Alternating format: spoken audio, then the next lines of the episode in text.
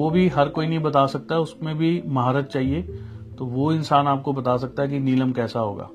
कई बार सिर्फ़ और सिर्फ़ वो दिखावे का नीलम होता है, उसमें पावर नहीं होती। तो लोग पहन लेते हैं, उनको फल नहीं मिलता है। श्रीलंका से भी आता है, वो कई जगहों से नीलम मिल जाता है। ऐसा नहीं है। श्रीलंका के अंदर भी बहुत सारी खदानें हैं।